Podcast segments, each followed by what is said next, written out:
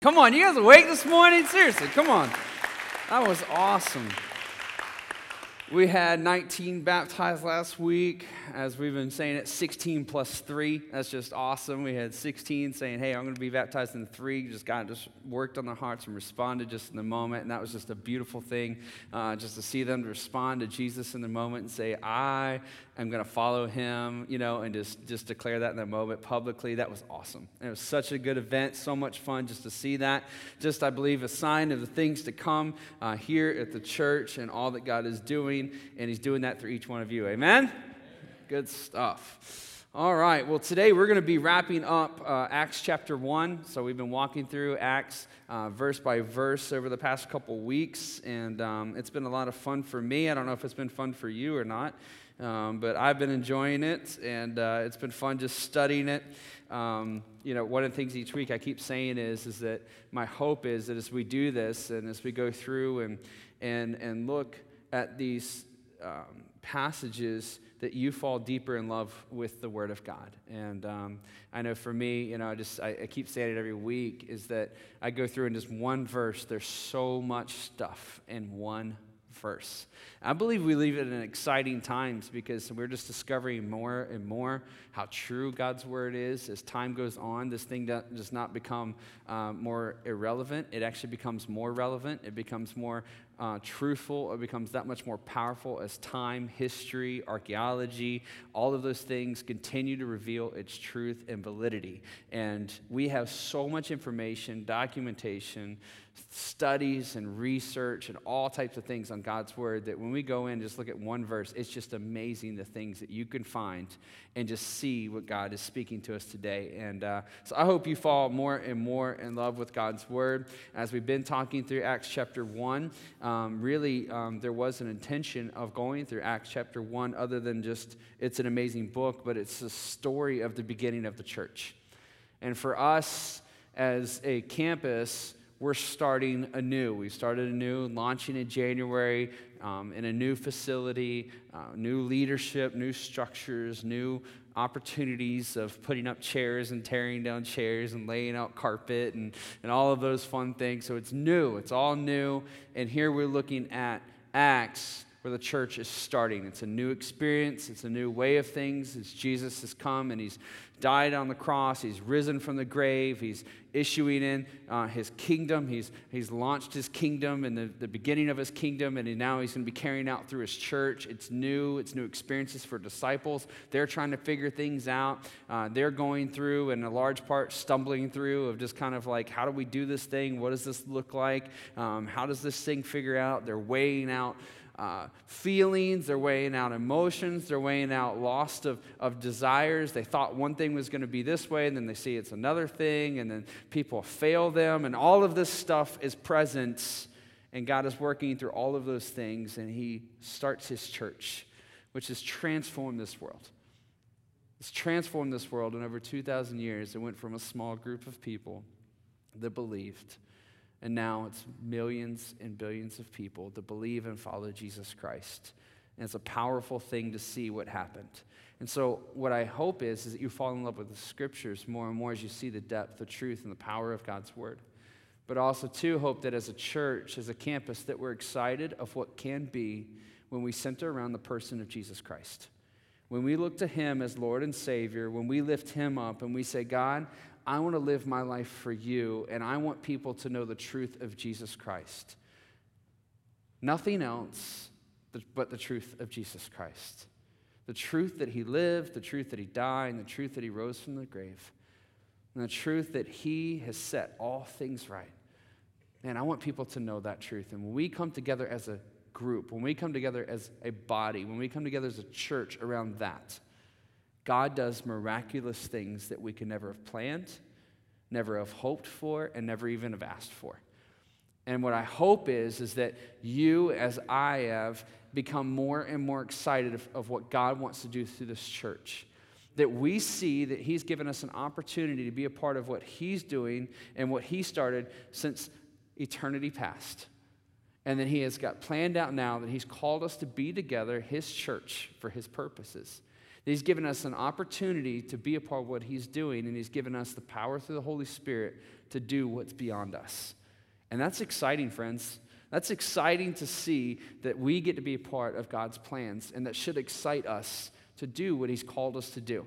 He hasn't called us just to come and sit in chairs and just hope that one day everything gets figured out in our heads, but He's called us to be an active part of what He's doing, to experience Him, to live life in Him through His Holy Spirit so that we can do what He's called us to do. And I hope that you and I are excited in that, that as a church, we're excited in reaching this world, reaching our community, reaching our workplaces, reaching our homes for the glory of Jesus Christ. Let's say that He was real, He lived, He died, and He rose again, and He's in heaven, and He's coming back again. Amen?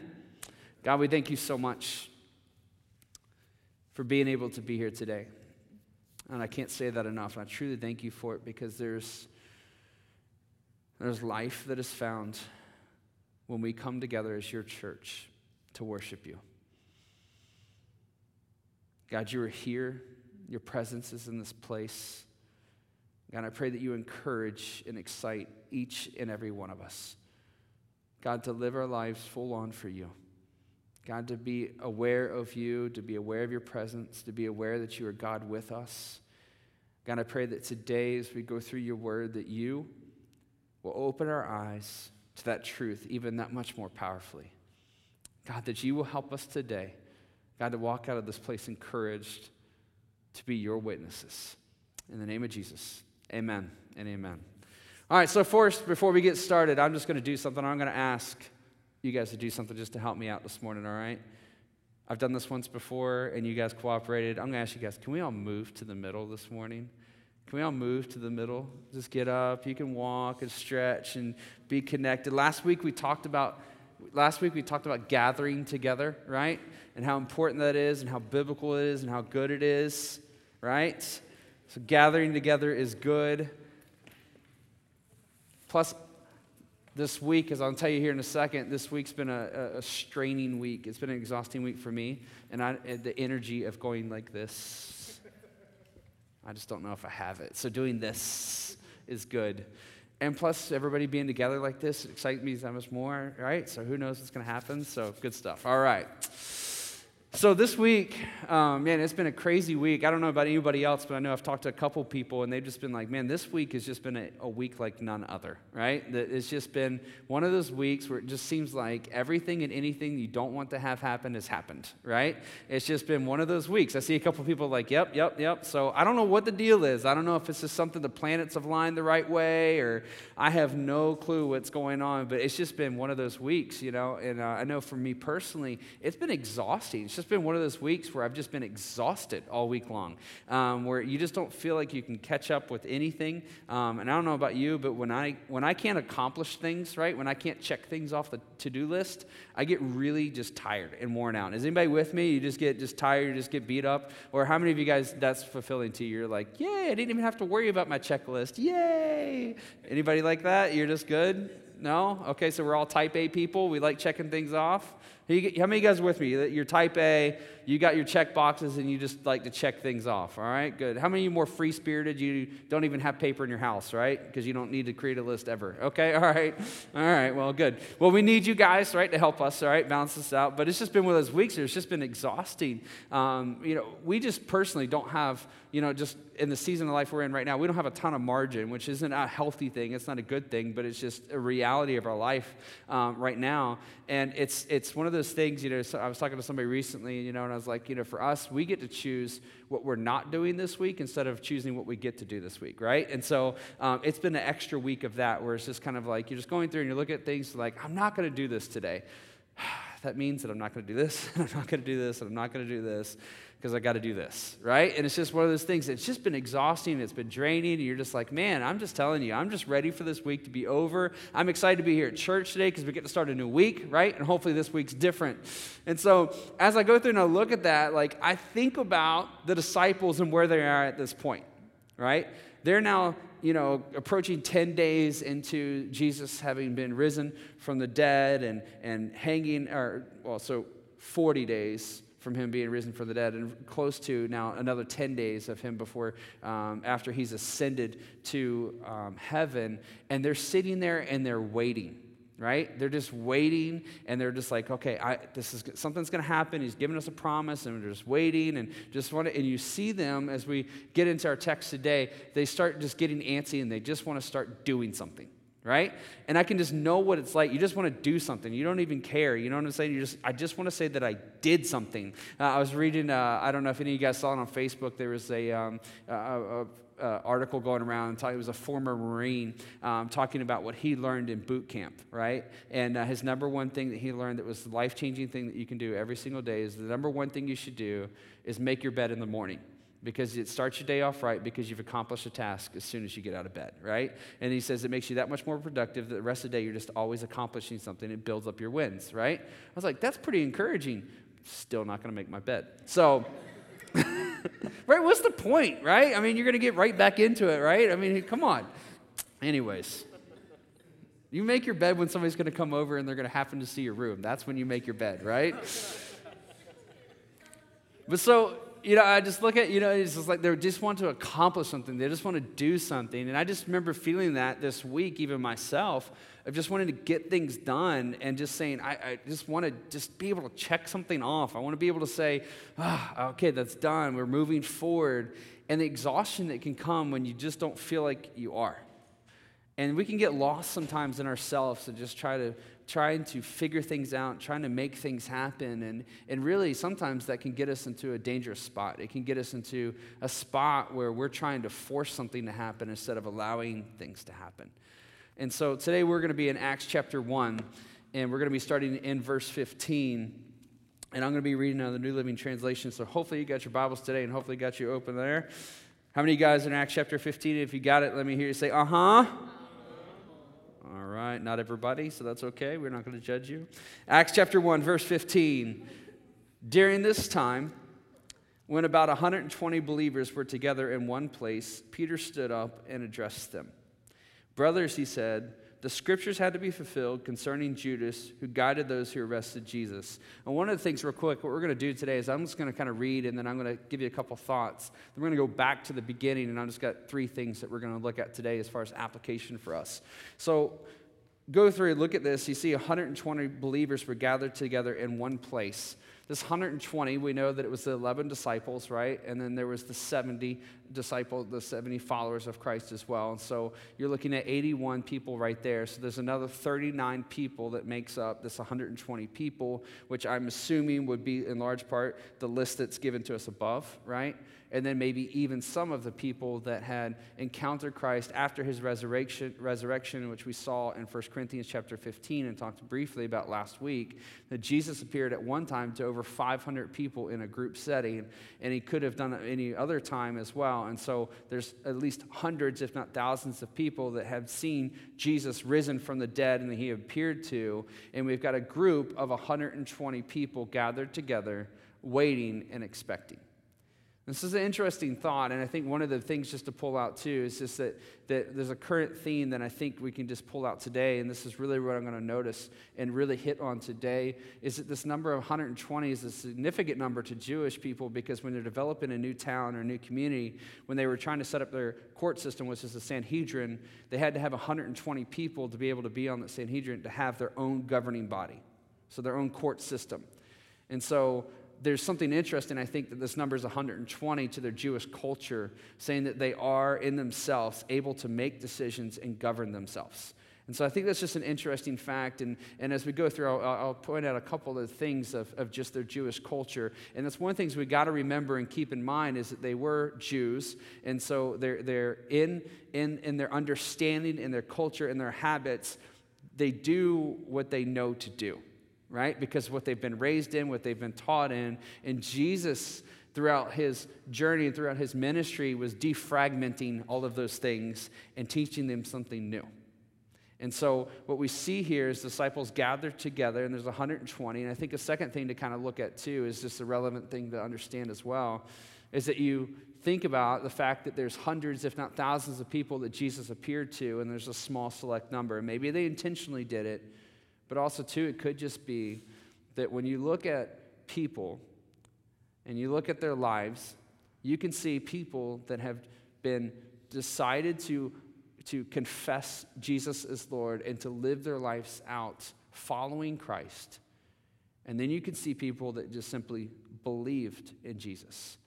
They just simply said, Yeah, I believe that he's real and I believe that he existed, but it didn't change or transform their actions. And I think it's a caution for us that even in the beginning of the church that you can look and you can see that there's a small group of people that are gathered together in what could have been a larger group. And again, maybe they did it intentionally. I don't want to read too much into it. But I do think as you go through and you look at scriptures, you can see consistently that there's people that consistently rejected who Jesus was. But it wasn't always that they just complete apathy said, I don't believe in you, and, and they just turned on him. A large part it was, I just can't accept the life you're calling me to. And so, as Christians, as, as members of a church, as people, as we talked about last week, the importance of gathering together around Jesus and, and what that does for us as a church, that we want to come gathered not around an idea of who Jesus is, but we want to come gathered around who Jesus is as Lord. Risen and living a perfect life. Now sitting at the throne of God, interceding for us. That's who Jesus is. And we want to come centered around that, confessing Him as Lord, not just believing in an idea or philosophy as, of Him as God. Uh, it's just an interesting thought that we want to pull out. And so we've got 120 people um, gathered together, and Peter then stands up and addresses them. He stands up as a cultural thing um, when you're speaking. Um, unlike I'm doing today, their culture um, was is that out of respect for the people, so I don't respect you. Um, out of the respect that the people you're speaking to, you would stand up when you're preaching. So Hugh got that, and that was awesome. So, anyways, I do respect you. I was just saying because I'm sitting, but anyways. So he stood up out of respect and out of leadership. He stood up. Peter's identified as Jesus, uh, uh as he's following Jesus, Peter is continually identified as Jesus' main guy that he's leaning on.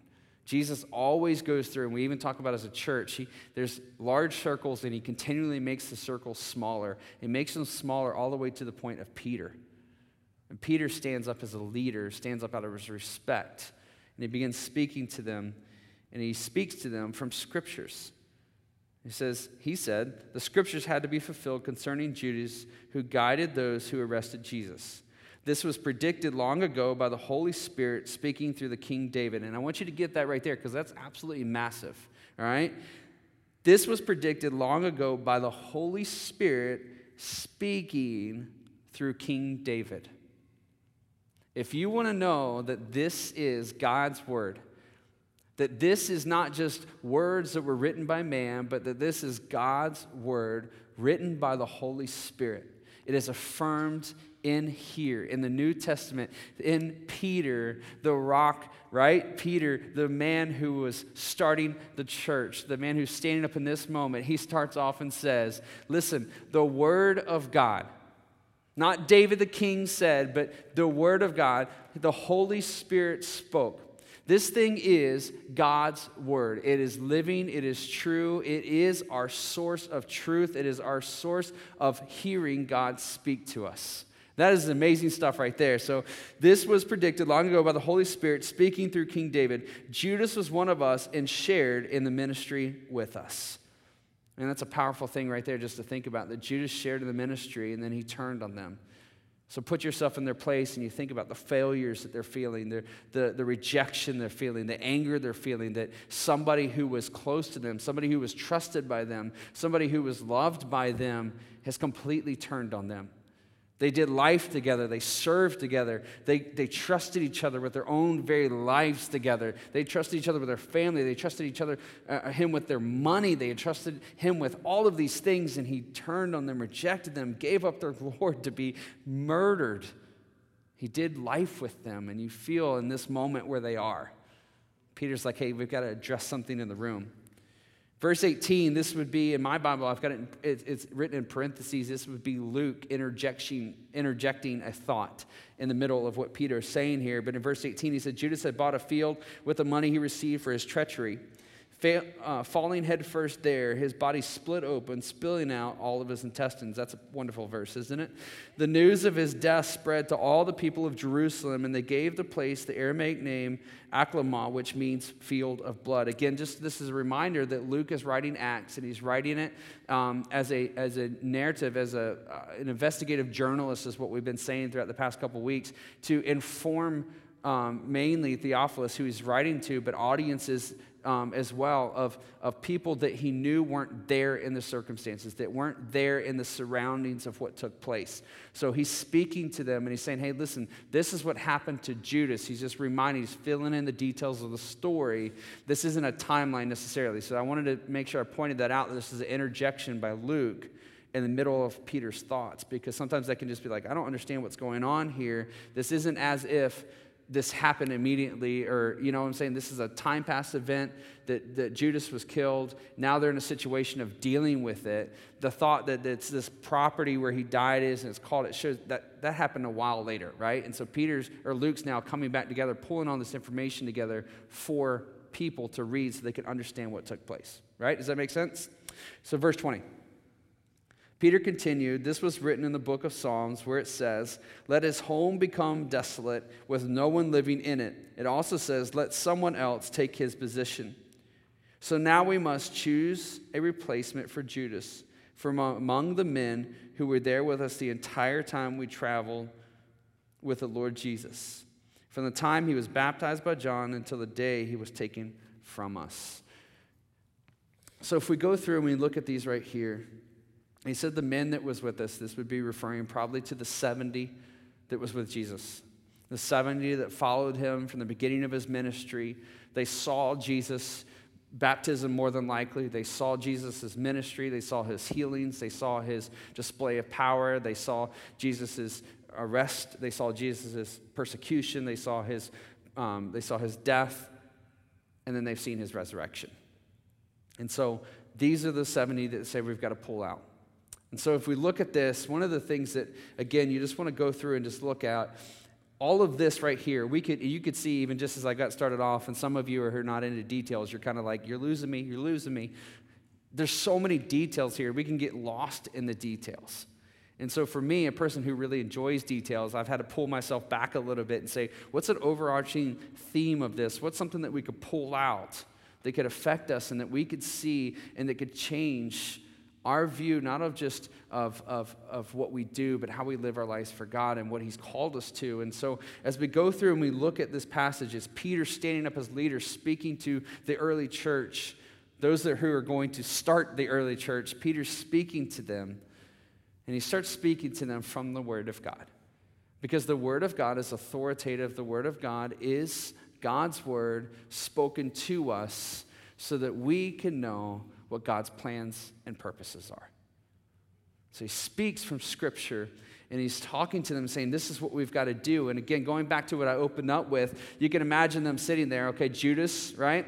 Judas had betrayed them. I don't know if Chandler's back there, but if somebody can get him to turn down my mic, I'm a little hot and echoey um, in here. But um, so Judas has betrayed them. Judas has gone through all of this different stuff. And beyond that, other than all of those things that just happen, right? He goes and he hangs himself. So he kills himself instead of repenting, instead of saying, I'm sorry, instead of making amends and doing those things. He goes and he kills himself, right? He's there and he's hanging in a tree in a field. And he's either hanging there so long that decompose, de, decomp, uh, yeah, yeah, uh-huh decomposition begins to happen, right? And, and that's what causes him to fall, right? Is either that and then he bursts and then falls to the ground, right? Or that the tree broke and he fell and because he was decomposing that he burst. It's a gruesome scene right? It's a gruesome scene, and all this stuff is taking place, and, and it means like you see somebody just hanging there. Nobody wanted to take care of him, nobody wanted to do anything. This was somebody that was their brother, right? And now he's been left for this to happen,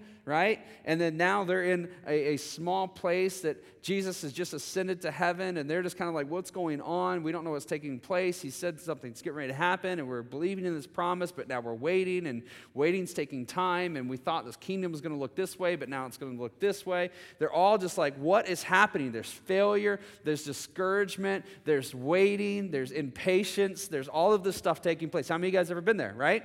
How many of you ever been there, right? You're in that place. That's where they are And Peter turns to Scripture. And he stands up as a leader and he speaks from Scripture and he says, This is what's got to take place. This is what's got to take place and this is what's got to happen.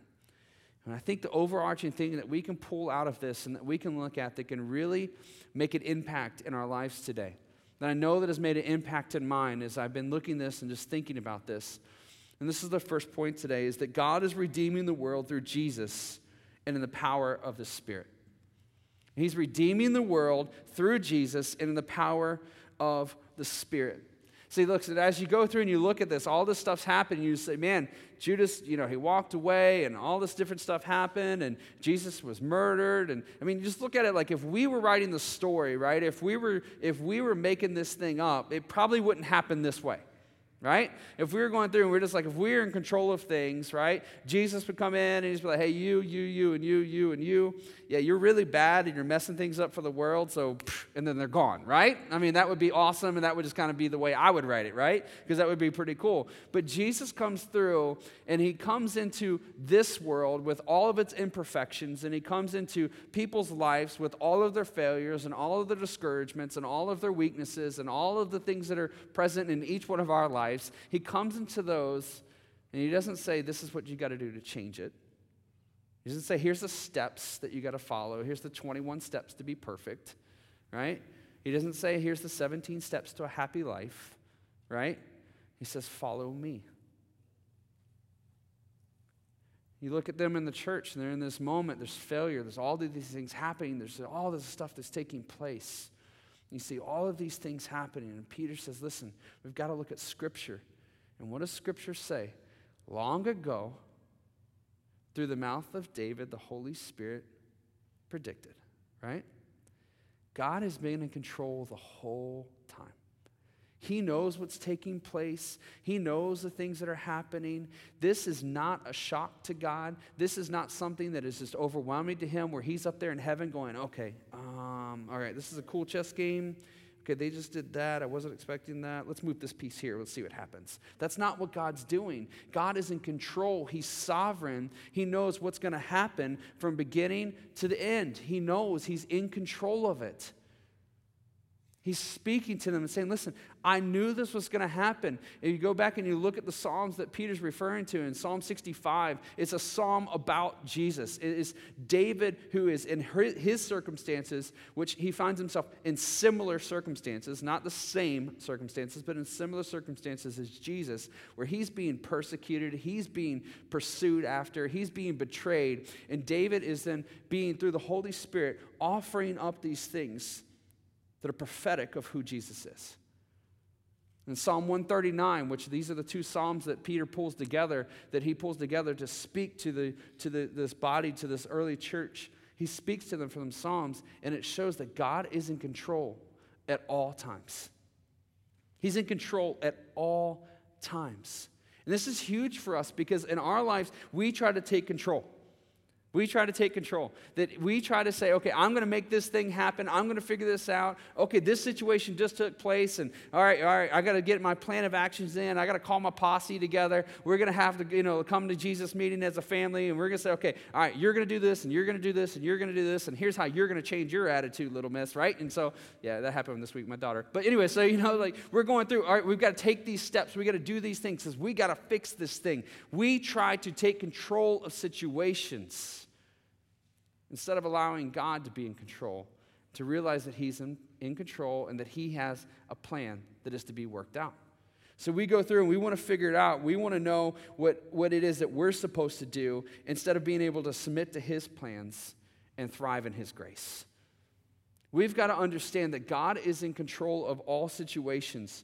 Tullian Tchividjian says this, and, and uh, he's a pastor that's down in Florida, and um, talking about this idea and thinking of this idea when you look at scriptures and when you look at the Bible and you look at the church and, and their view of the Bible, oftentimes we go through and we look at the Bible and we try to figure out how that we're supposed to live our life. We go through and we look at the Bible as a how to manual, right? What are, the, what are the steps that I'm supposed to have? How am I supposed to live this life, right? Jesus doesn't give us the how to's, right? He gives us the why right? If you want to go through and you're trying to figure out, okay, how am I supposed to find the right spouse for me? right? If you try to go through the Bible and find out how to find a spouse for you, I'm, I'm scared for you, right? If you try to follow literally on the how to, depending on the story that you pick, you could end up with some jacked up situations, all right? The literal how to's is not the point of Scripture.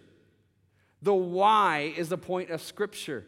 The why is Jesus Christ. The why is Jesus Christ. Scripture, Julian Division says this. He says, Scripture is not about the work of the redeemed, it's about the work of the Redeemer. Listen, what we have to get and what we have to understand is, is that God is in control. From the beginning of time, He knew what was going to take place, and His plan was Jesus Christ. You look at Judas and you look at his situation, you look at what we talked about earlier this larger number of people that existed that saw Jesus risen from the dead and not part of this group. And we talked about how people can believe, but they cannot confess him. They can believe, they can say, Yeah, okay, he, there he is. I saw this happen, but that does nothing for me. I'm not going to submit to that. We talked about that. We talked about those things that could take place even in church today that we can people can go to church forever and ever and they can be a part of it. They could be on the board and they don't even have a relationship with God. It's because we're unwilling to submit to the fact that God is in control and that He's got things worked out and that His working and His plan is Jesus Christ, not our efforts. And we look at Judas and we look at the way he did and the, the actions that he took, this doesn't raise any question or doesn't raise any concern in the sense of, oh, can I fall away from God? And oh, can I mess up too much? And oh, he never chose to follow God. From the very beginning, when he was a disciple doing ministry of Jesus, he was stealing money from Jesus. He was cooking the books and taking money. He was never in it for Jesus, he was in it for himself. When we looked at this, when he looked at life and the circumstances that were taking place, it was about how he could control his situation, never about how he could surrender his life to Jesus and how Jesus can come in and take control of his situation. And that is the big thing for us that we've got to understand and that we've got to look at. That when we go through and we understand who we are, that we're not in this life and we're not here just for our own good or for our own benefit. We don't come to church so that we can experience good things and so that we can be happier people. But we come to church and we live our lives for Jesus because we're submitted to Him because He's in control, because He's got plans and purposes that He's working out that are bigger than us, that are beyond us, and more incredible than we could ever imagine. And when we understand that He's in control, that He's working things out, then we can be encouraged and have the faith to say, I'm willing to do what you want me to do. I'm willing to go where you want me to go. I'm able to say what you want me to say because you are in control. When we understand that this book that this life, that this thing is not about what we do. It's not about our efforts. It's not about our accomplishments. It's not about our failures. It's not about what we have done right. It's not about any of those things, but it's about what Jesus Christ has done and what now we can do through him. Then we begin to understand and we begin to see that he is in control and that he's working all things out through Jesus and in the power of the Holy Spirit. Listen, he came to redeem the world. He didn't come just to make us better people. And if you're looking for a religion that helps you to be a better person, there are some things that you can go and you can find that can temporarily make you feel like you're accomplishing things. Can make you feel like you're accomplishing tasks. It can make you feel like you're taking steps forward and that you're becoming a better person, right? But eventually you're going to find out that those do not lead to fulfillment, but they lead to dissatisfaction. You can go through and you can look at people and you can look at their testimonies that lived their lives for something other than Jesus. And overwhelmingly, when people are honest with themselves and they're honest on their deathbed, they feel like it was all for nothing. But you would be pressed to find somebody who, and I've been in the room with many people that have, that have lived their lives for Jesus Christ, and they can die with a smile on their face saying, Hey, Maybe I didn't experience everything I wanted to experience. Maybe I didn't get to do everything I wanted to do. Maybe I didn't accomplish all the things I wanted to accomplish. And you know what? There was a lot of things that I failed in. But you know what? I feel like I gave my best for Jesus. And I can die with peace and I can die with joy. And when you understand that God is in control, that He didn't come to make us better people, but that He came to redeem us and to make us right with Him. He didn't come and show you how you could take a couple steps so that you could be good enough for Him. He came and said, There's no way that you will ever be good enough for me. There's no way you will ever accomplish what you need to accomplish. There's no way you ever can do anything. You cannot say, I'm sorry enough. You cannot sit in time out long enough to be forgiven of your sins. The only way that can happen is through Jesus. And He came to redeem the world through Jesus and the power of the Holy Spirit. And He's showing us that He's in control, that He's bringing together a group of people because it was his plan to build his church so that the people of this world could know that Jesus lived, died, and rose again. He's in control. He's redeeming the world through Jesus Christ. He's making things right through Jesus Christ. Man, this is absolutely massive for us to get because oftentimes we are more concerned about what we can accomplish and what we can do than we are about what God has done through Jesus Christ. And if we can sit back and we say, wow, look at this, Jesus is in control. Man, thousands of years ago, David prophesied about this moment that we're in right now. And he said that things were going to work out and this is the way it was going to go. I can't wait to see what happens. Right? Right? That's not what they did. Amen. it's not what they did. So Peter goes through and he says this. He says, you know, Peter continues, this is written in the book of Psalms where it says, let him, uh, his home become desolate with no one living in it. It also says, let someone else take his position. So now we must choose a replacement for Judas from among the men who were there with us the entire time we traveled with the Lord Jesus from the time he was baptized until the day he was taken from us. Whoever is chosen will join us as witnesses of Jesus' resurrection. If they could have just stopped at that point and said, let's see what happens. I think that as you go through and look at it, and this is, can I just be honest with you, okay? I'm just being straight up honest with you because I'm not going to preach anything that's crazy. This is my opinion okay? This is my opinion and my understanding after I've studied, read, and looked at this and read a bunch of other people. My opinion is, is they did not in that moment have to make the decision that they made. I feel like they got a little ahead of God because they were trying to accomplish something. They were a little tired of waiting. They were a little rushed in their decision making. They were just like, okay, oh, wow, this makes sense. Oh, this, oh, look, it's supposed to happen this way. Oh, look, this is supposed to happen. Oh, look, wow, this was prophesied 2,000 years ago. Now it's taking place. Instead of stopping and saying, wow, God is in control, they said, okay, wow, this has happened. So oh, now we have to do something. They have to do something. And they rushed into it and they started to say, hey, listen, this is what we got to do. We've got to pick somebody. And so they take their group of people and they go through and they pick out, uh, they pick out a guy named Justus, right? And then they pick out a guy named uh, Matthias, and Justus is his surname. But they, um, they pick them out and they've got them there together and they can't make any decisions and they can't figure out what's going on. And so they kind of leave it to chance and they throw it out there and they kind of rush into their decision. And I say that to think about when you just look at the point that we just talked about is that God is redeeming the world through Jesus and the power of the Spirit.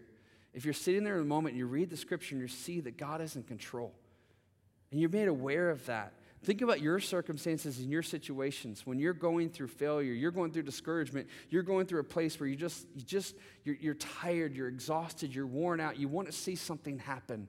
Just remember that God is in control. God is in control and that He has accomplished all things through Jesus Christ. He's accomplished all things through Jesus Christ. It says this in Colossians, Colossians chapter 1. If you got your Bibles, you can turn there. If not, you can listen to me. But Colossians chapter 1, verse 15 says, Christ is the visible image of the invisible God. He existed before anything was created and is supreme over all of creation. Verse 18 Christ is also the head of the church, which is his body. He is beginning supreme over all who rise from the dead. So he is first at everything. For God in all his fullness was pleased to live in Christ. And through him, God reconciled everything to himself. He made peace with everything in heaven, on earth, by means of Christ's blood and the cross. He accomplished all things through Jesus Christ. When you look at your life and you look at your situations and you feel like your failures are overwhelming you, I just want you to know that God accomplished all things through Jesus Christ. When you feel discouraged and you feel like you're not quite doing enough or you feel like you're failing in some way, I want you to know that God accomplished all things through Jesus Christ. When you look at your kids and you're like, they're just not quite the kids that I want them to be yet, I don't even know if they're fully human, right? Just know that God has accomplished all things Jesus Christ. If you gather around Jesus and you submit to Him as Lord and you say, I confess Him to be Lord, and I know that He lived and I know that He died and I know that that he rose again from the grave, and I know that he is God, and I know that he is in control of all things, and I know that he is making all things right, I can trust and believe that he's accomplished all things. And then I can wait patiently and I can see that God will work this thing out and I'm going to give it to Him. I'm going to submit it to Him. I'm going to allow Him to do His plans and His purposes. So, going back to Scripture real quick, why do I think that it's my opinion that they rushed a little bit? In this, you look at Matthias, he's, this is the only time he's mentioned in Scripture. He's never mentioned again. Never mentioned again in Scripture. I just find that a little bit interesting that he's never mentioned again. And there's others that they're mentioned in some way, and there's just a short verse or anything like that, so maybe it's just inconsequential. But then you do look as you go on into Acts, you do see somebody who now raises up and becomes an apostle. An apostle being somebody who saw the resurrection of Jesus Christ, who could be an eyewitness to the resurrection of Jesus. And you see Paul become the apostle. And he himself and is affirmed by the others as someone who saw Jesus risen from the dead in a unique and powerful way, and he was given a unique and powerful mission to go and spread the gospel to the ends of the earth. Just my thought, just my interjections, that if they just would have waited and if they just would have sat back and said, You're in control, you're going to accomplish all things. This thing's all yours. It's not for us, and it's not by our efforts that anything's going to get worked out. It's all by yours. That in time, the Paul situation, they would have seen that thing worked out, and they would have been like, wow, look at this. This is the 12th person, and who knows what would have happened from that. Right? Again, that's all just my opinion, that's just my thoughts on it. But I think you can pull nonetheless, whether that would be actual or not. Is that a lot of times we can get ahead of God. We can get into situations where we get tired of waiting, where we get exhausted. Instead of trusting in the reality that God is in control, that He's sovereign, all things are under His eye, all things are under His watch. He knows what's happening, He knows what's taking place that He is all authority under His control. And that God doesn't come in and He doesn't move things and change things and He doesn't demand things of us, that He allows us to make our own decisions. And even in that, that He still allows His plan to work out. Should encourage us and help us to see that He has a purpose for us and that He has things for us to do. And that when things fail and things look like they're falling apart, when things are just going the opposite way that you wish they were going, that if you stop and you pull back you're like, I know who Jesus is, and I know the life that I have that is promised in Him, and I know that He's in control, and I know that He's making all things right. I know that He's accomplished all things. He's already satisfied God's judgment and wrath in my life, and I am free to live my life as God wants me to live. You'll be able to find liberty and freedom and not condemnation.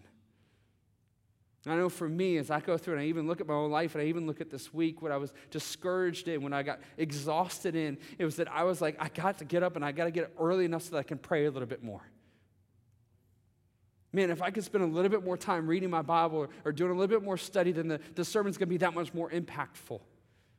Instead of just sitting back and saying, God's in control. I just want to be in His presence. I want to allow Him to do what He's doing. He's accomplished all things. I don't have to put forth my efforts to make Him more proud. I don't have to put forth my efforts to make something more successful. I have to look to Him more and to say, You're doing this thing. And all that I have to do is just relinquish back to Him and say, I submit to you. You're in control. You're working. You've accomplished all things. You're going to make all things happen. And I just want you to be seen. I want you to be known. And I'm not worried about how that works out because you know what? How I want it to work out is small in comparison to how you're going to make it work out.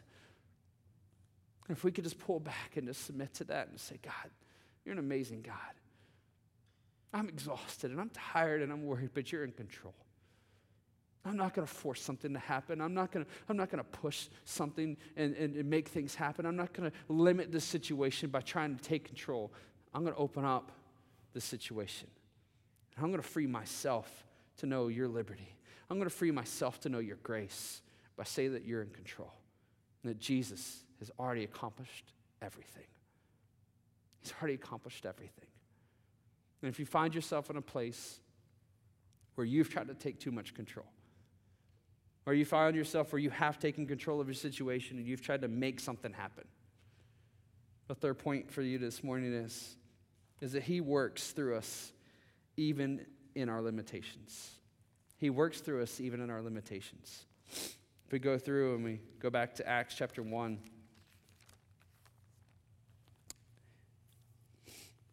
verse 23. So they nominated two men, Joseph called Barsabbas, also known as Justus, and Matthias. And there's a lot of thought and interjection of who these two were. Interestingly enough, there's more known about um, Barsabbas than there is about Matthias. So it's interesting to know there's more known about him. Um, his name reveals a lot about him. Bar is son of, and then the rest of it could be son of oath, could be son of virtue, son of character. So it shows that he was a very respected and known person. This name was given to him probably by Jesus or given to him by the disciples so they could distinguish him as a, as a respected leader in the community. There's just all kinds of things, interestingly enough, that he's not chosen, but Matthias is chosen over him. And I don't know what that means, so you can have fun studying that. But in verse 24, then they all prayed, O Lord, you know every heart. You show us with each of these men you have chosen as an apostle to replace Judas in this ministry. For he has deserted us and gone where he belongs. Then they cast lots, and Matthias was selected to become an apostle with the other 11. When it says they cast lots, what it was is a Jewish custom. What they would do is they would take a wooden block or a stone they would take two and they were trying to make decisions. And on one stone, they would write the individual's names of which they're trying to make decisions about. And on the other stone, the other wooden block, they would write down the position that was going to be held. And so they would take them, they would put them in an urn, and they would kind of, you know, do the Yahtzee thing, right? And they would throw them out. And whatever name and position came up is what that was determined to be. In Psalm and Proverbs chapter 35, it says that God is in control and that not even the dice fall without him being in control. So they had an understanding and they had the thing that, that, that this wasn't just a, a, a, a situation of chance. This was something that they believed that God was doing through providence. That when they did this and they were throwing this out, that God was working in them and that God was saying, This is what I want to have happened. So let's not take away that this is God's plan for us and that the disciples were modeling for how we are supposed to discern God's will, right? It's not for you to go and say, okay, cool, let's go to the 7 Eleven today and get a lottery ticket, right? And if I win today, right, then he's supposed to, you know, I'm supposed to move to the Bahamas today, right? right? if I go through it, if I get two sevens, and I'm supposed to quit my job, right? If I get three sevens, I'm supposed to quit my job and leave my family, right? No, that's not the way it works out, right? So that's not what is modeled here. And it's probably, honestly, what even makes me have the opinion that I do have of this passage is because this just seems odd. It seems unfitting because Jesus never modeled to make decisions this way for them. They never showed that this is the method in which you're supposed to do it. What they were doing is they're reverting back to their Jewish traditions, their understandings that were pre Jesus. That's what they're going back to. They're pulling more back into themselves instead of pulling into what God had called them to do. Right? And so we look through this and we see that He can work through us even in our limitations beginning, that number of 120 I talked about, it was a relevant number in Jewish tradition. The number 12, which were the disciples, and the, the understanding of the disciples is a very important number to them as well, and they understood because of prophecies a number of things that that 12 should be in place. Then they go through again and they do the casting of lots. To me, when I just look at it briefly, when I look at this, I just see them reverting back to themselves and them relying on their efforts to figure something out and take control of a situation. And I know me and I know my life. And if the worship team can come forward, I know me and I know my life and I know my circumstances. Is that that is my tendency, is to take control of a situation. To say, I want this thing to work out my way. I don't know what could happen. I don't know what could take place. And I don't know what all is in, at, at the works. And I just, I don't know if I can trust God in this, so I'm going to do it. Of course, I don't say those words. That's what my actions say. As a church, a lot of times what we can do is we can quickly pull up scripture and we can say, listen, here's what the scripture says, and we can just run and we start coming up with our ideas of what that means instead of sitting back and saying, this is what scripture says. Let's pull back and just look in Acts chapter 1, verse 12, when they were gathered together in an upper room and they're just praying. They're gathered together, they're praying, and they're completely unified. Just waiting on God. I'm not trying to make too much of an opinion, so please trust me on this. What I'm pulling out is a truth that each one of us do. Is that we rush into our own ideas instead of actively waiting for God to display his plans and his purposes. God is in control. He's redeeming the world through Jesus and the power of the Holy Spirit. He's accomplished all things through Jesus Christ. All things. All of your all of your failures. Every bit of your sin every bit of it, when you submit and say, You are Lord of my life, I'm making a vow to follow you and submit my life to you. In that moment, you are not made better. In that moment, you are not a little bit different. In that moment, you are completely right with God. In that moment, you are His child. In that moment, you are called his, and He has got a plan and a purpose for you. Let our tendency be to trust Him and to know that He's in control. That when situations arise that we don't understand and we even see that action needs to be taken, let our first response be God, do what you want to do. I want to wait patiently and I want to wait actively for you to do your plans. Like, Jamie, that just seems like there's a lot of inactivity. I could just sit back for a long time and just say, well, God hasn't done anything yet. No, I'm saying to actively wait. That you're calling out to God and you're saying, God, what is it you want me to do? God, what is it you want me to say? God, where do you want me to go? And I'm telling you, when that's your heart, when that's your prayer, He's called you to be a witness for Him. He's called you to go to the ends of this earth. He's going to give you the words to say, He's going to give you the places to go. He's going to make things right. And it might seem last minute to you, but He's in control and He's sovereign and He's got all things worked out and He's accomplished all things. You are His child and you can do what He's called you to do, and you walk in faith in that. I'm just saying you don't have to make something happen. You don't have to try to force things. What I'm saying is in my own life is I don't want to continually try to put God in a box and say, God, here's the box that you can work in. I trust Yahtzee more than I trust you.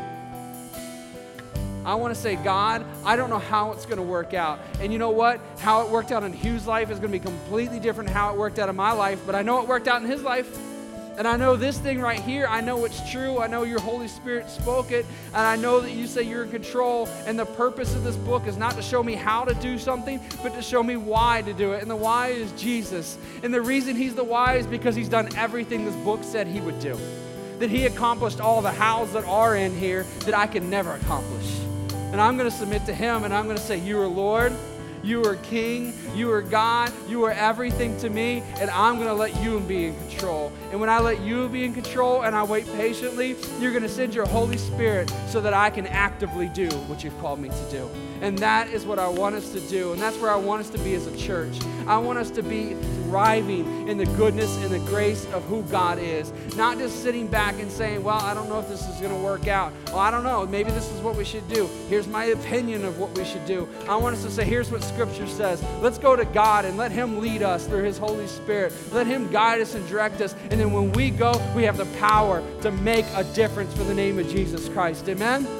Amen. Stand with me if you will. Let's worship God and call out to Him.